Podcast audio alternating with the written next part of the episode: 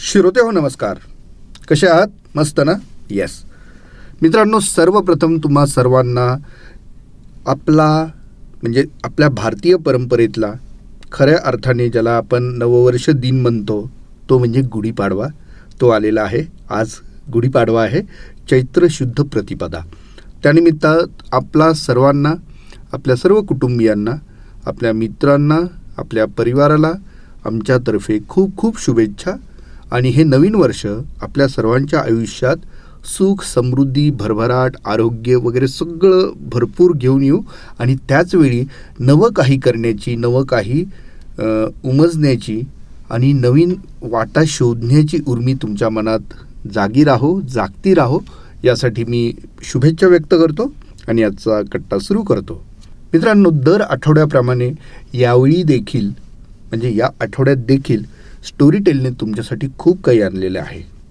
आणि मला सांगायला अत्यंत आनंद होतो की नवीन वर्षाच्या या पहिल्या सत्रामध्ये किंवा नवीन वर्षाच्या निमित्ताने नवीन वर्षात पदार्पण करत असताना तुम्हाला खूप काही ऐकायला मिळणार आहे स्टोरी टेलवरती ते काय ऐकायला मिळणार आहे ते आता मी थोडक्यात सांगतो.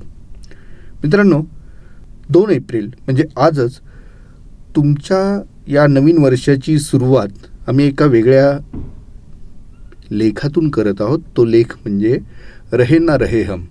अर्थात ह्याला लेख का म्हणावं? कारण याच्यामध्ये साचलेल्या आहेत आठवणी आणि त्यातही चित्रपट गीतांच्या आठवणी. हिंदी चित्रपटसृष्टीतील चित्रपट गीतांचा सुवर्ण काळ कुठला? या काळाचा घेतलेला हा वेध आहे. या काळावरती आपलं नाव सुवर्णाक्षरांनी कोरलेले संगीतकार कोण? प्रत्येक संगीतकाराचा वेगळा बाज कुठला? त्याची वैशिष्ट्य कोणती? त्यांची अजरामर गाणी कोणती?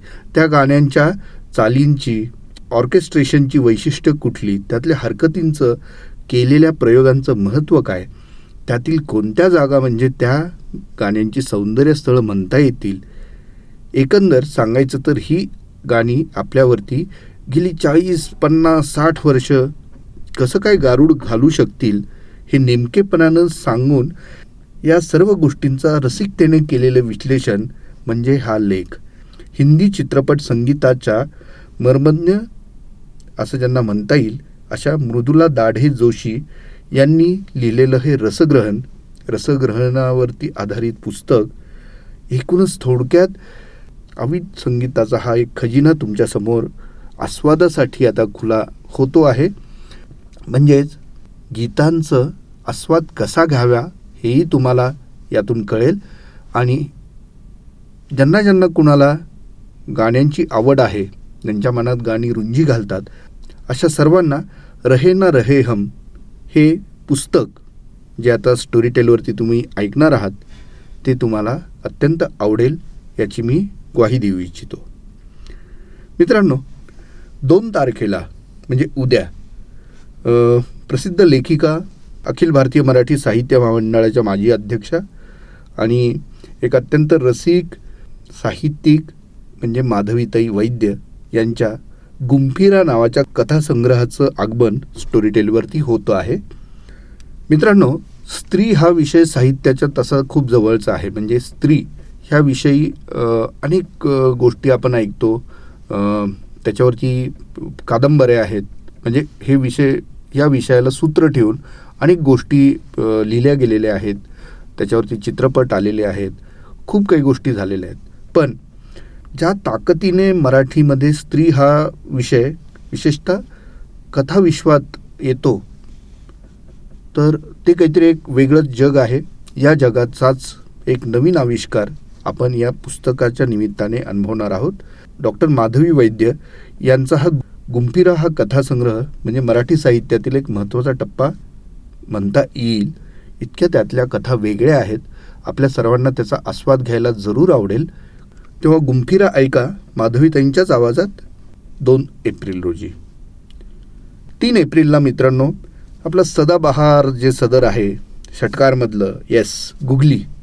तर ही नवी गुगली दिलीप प्रभावळकर यांच्याच आवाजात आपल्यासमोर सादर आहे.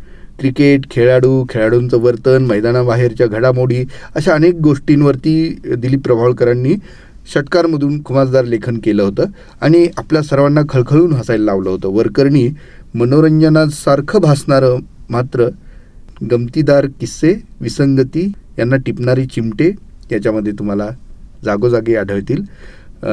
अनेकांना याच गोष्टींमुळे गुगली सदर प्रचंड आवडत होतं आणि स्टोरीटेल तेच आपल्यासाठी घेऊन येत आहे. तीन एप्रिलला गुगली ऐकायला विसरू नका. आवाज लेखन आणि अभिवाचन दिलीप प्रभावळकर. चार एप्रिलला मित्रांनो एक अत्यंत वेगळी गोष्ट आपल्यासमोर येते आहे. गीद मोपास यांची त्याचं नाव आहे तो हात. आता विषय असा आहे की काही वेळा अतिमानवी म्हणजे आपल्याला ज्याचं आकलन होऊ शकत नाही किंवा मानवी शक्तीच्या पलीकडच्या काही गोष्टी घडत असतात त्यांना कोणतंही वैज्ञानिक स्पष्टीकरण अनेकदा देता येत नाही तशीच ही एक गोष्ट आहे. खुनाचा बदला खून अशा सत्य घटना घडतच असतात. म्हणजे खून का बदला खून असं आपण ऐकतो ना तसं. एका गृहस्थाच्या बंगल्यात भिंतीवर एक मानवी हात बंदिस्त करून ठेवलेला आहे. तो ज्या व्यक्तीचा असतो त्याच्या पुनर्जन्मात अशी कोणती गोष्ट घडते की त्याचा सूड घेण्यासाठी तो टपलेला आहे? आहे ना? उत्कंठावर्धक रहस्यकथा ती जरूर ऐका. नचिकेत देवस्थळी याच्या आवाजात ती तुम्हाला ऐकायला मिळणार आहे. चार एप्रिल रोजी. आता मित्रांनो आठ एप्रिलला तुमच्यासाठी आणखी एक खास पर्वणी येते आहे. ती म्हणजे सिस्टिमा नॅचरे आणि कार्ल लिनियस. मित्रांनो निसर्गातल्या प्रजातींचं वर्गीकरण करण्याचं अतिशय क्लिष्ट असं काम कार्ल लिनियस याने केलं. आणि सतराशे पस्तीसमध्ये सिस्टिमा नॅचरे हा ग्रंथ लिहिला. सुरुवातीला फक्त तेरा पानं असणाऱ्या या ग्रंथाची बारावी आवृत्त सतराशे अठ्ठ्याहत्तरमध्ये लिनियसचा मृत्यू होण्याच्या आधी निघाली तेव्हा त्यात तेवीसशे पानं होती. आणि त्याचे तीन खंडही निघाले. या संपूर्ण प्रकल्पात त्याने वनस्पतींच्या सुमारे सात हजार सातशे तर प्राण्यांच्या चार हजार जातींविषयी लिहून त्याचं वर्गीकरण केलं होतं. युरोपातल्या त्या काळात माहिती असणाऱ्या सर्व सजीवांचं वर्गीकरण त्यांनी त्यात केलं होतं.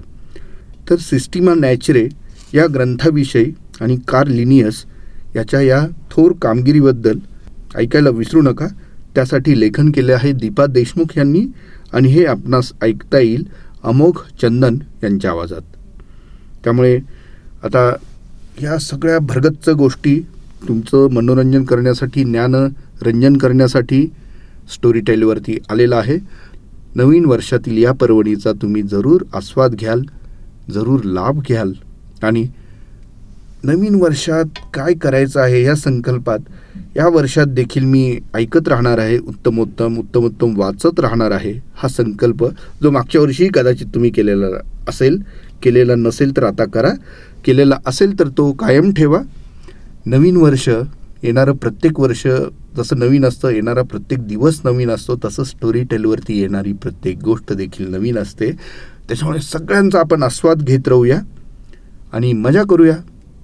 पुन्हा एकदा तुम्हा सर्वांना गुढीपाडव्याच्या खूप खूप शुभेच्छा.